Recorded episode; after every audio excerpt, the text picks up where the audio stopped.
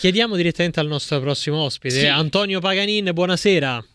Ciao ragazzi, buonasera. Allora, noi stiamo parlando anche di, di Radu, di l'evidente errore della Papera che chiaramente commette e compromette il risultato.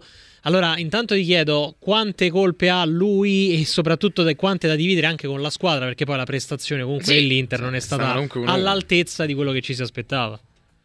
Beh, è chiaro che l'errore è evidente. Eh, c'è da dire onestamente sì, che dopo due minuti alzi la mano chi avrebbe pensato che, visto il ritmo che l'Inter aveva imposto, che la partita sarebbe andata a finire con la sconfitta. Eh, faccio un po' fatica, ma sembra il campionato un po' delle squadre che soffrono proprio maledettamente la pressione. Napoli è imploso, eh, l'Inter questa sera non mi è piaciuta e lascia più di qualche dubbio per le prossime partite, tenendo conto che adesso non è più padrone del proprio destino, che è tutto quanto nelle mani chiaramente della, dell'altra sponda milanista.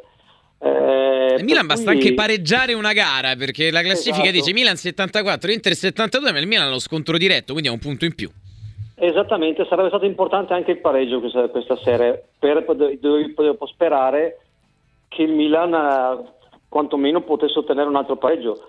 Eh, no, l- poi lo scontro di domenica, vista la Fiorentina di oggi, non lascia nemmeno qualche adito a speranza, perché chiaramente la Fiorentina poi vista anche oggi, veramente fai fatica a pensare che possa impensierire una squadra come il Milan. Quello che dispiace è che era una grandissima opportunità ed è sfumata.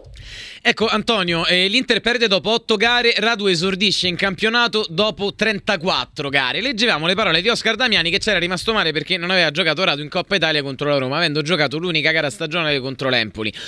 Prima domanda, cioè la, la, domanda si divide nella parte cattiva e nella parte buona. La parte cattiva, e forse questo è il motivo per cui non sta vedendo il campo, la parte giustificante nei confronti del ragazzo, il fatto che abbia esordito così ta- tardi e quindi mai messo un minimo di naso sul campo tu hai avuto i portieri, ce li avevi praticamente dietro di te, quindi sai che un portiere ha bisogno anche di avere un minimo di, di continuità. Stiamo vedendo quello che sta capitando con Don, Donnarumma e Keylor Navas, quindi eh, eh, c'è stato anche un errore non voluto nel non aver mai coinvolto il ragazzo che anche quando è stato chiamato in caso in altre cause e in da impostatore basso, da come Andanovic fa spesso da regista, era già andato in difficoltà nei, nel corso della gara?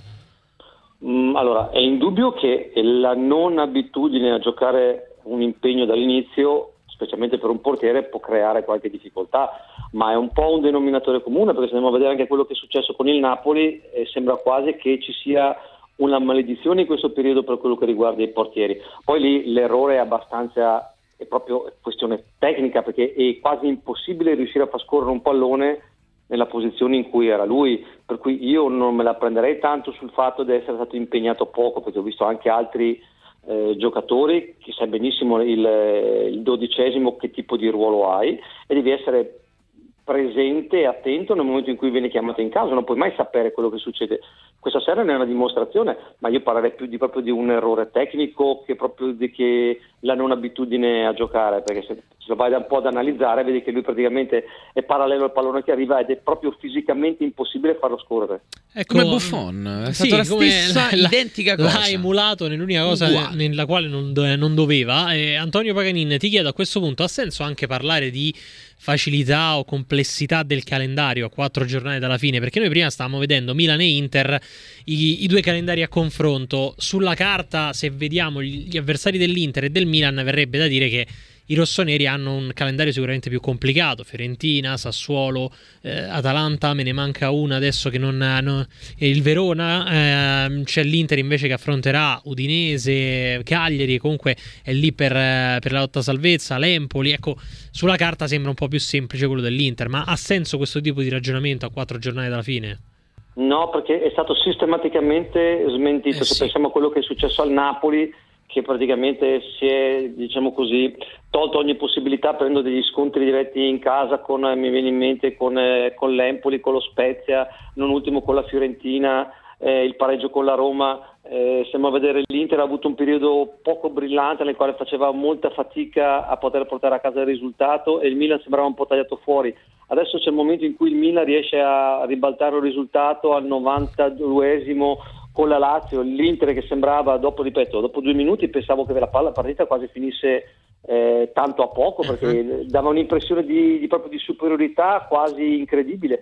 Poi Poi, ripeto, cambia molto eh, l'impressione, proprio l'aspetto emotivo. Quando una squadra alla prima difficoltà va proprio in grandissima difficoltà e l'Inter non appena Bologna in maniera diciamo così eh, non dico fortuita però senza avvisaglia ha trovato il pari l'Inter si è un po' smarrita è quella che dovrebbe fare la differenza una squadra così con giocatori così di, di esperienza già abbastanza navigati già vincitori di un campionato non mi aspetto che vadano così in difficoltà con una squadra che poi fra l'altro avrà poco da chiedere al campionato sì. ma che però dobbiamo pensare, partita con la Juventus, partita con il Milan e questa sera con l'Inter non regala niente a nessuno. Quello che mi piace di questo campionato, le piccole non regalano niente, Empoli fa storia a sé.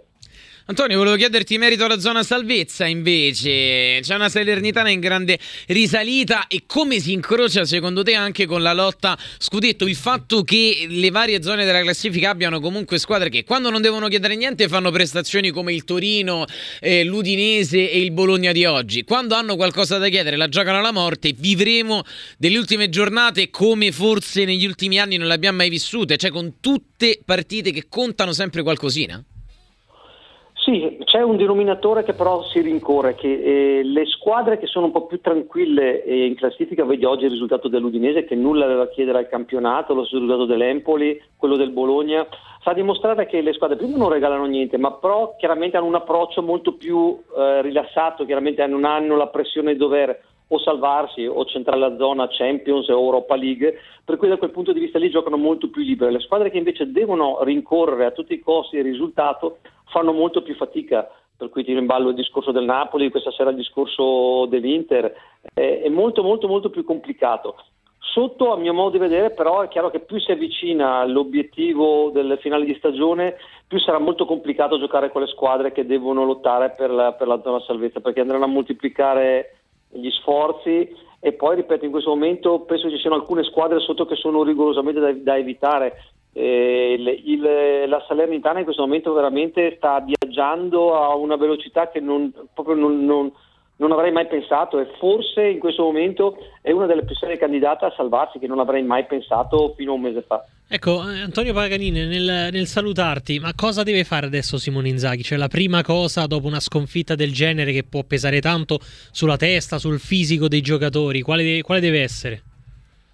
Beh, già i giocatori penso che in cuor loro sappiano della grande occasione che hanno perso. Lì deve essere molto bravo ad, ad alleggerire quella che in questo momento eh, sarà la pressione che gli attraversa, per cui sanno che non dipende più da loro, ma sono legati ai risultati altrui. Fra l'altro non hanno più la possibilità di poter sfruttare un eventuale pareggio del Milan, ma devono sfruttare addirittura due pareggi e la cosa si complica molto di più, quantomeno se no devono, devono sperare in, una, in un passo falso. È chiaro che già la partita di domenica potrà dire qualche cosa, perché la partita di domenica con la Fiorentina che è in lotta sì per un obiettivo che è quello di un posto in Europa e forse la sconfitta di oggi per certi versi alza un pochino quello che è eh, le aspettative della Fiorentina sulla gara di domenica e il problema è che anche le armi per poter far male l'ha già dimostrato a Napoli, per cui è chiaro devi in questo momento basarti sulle disgrazie altrui, però eh, ci sei infilata da sola onestamente. Assolutamente, grazie per essere stato con noi Antonio Paganin, buonanotte. Ciao, buonanotte a voi.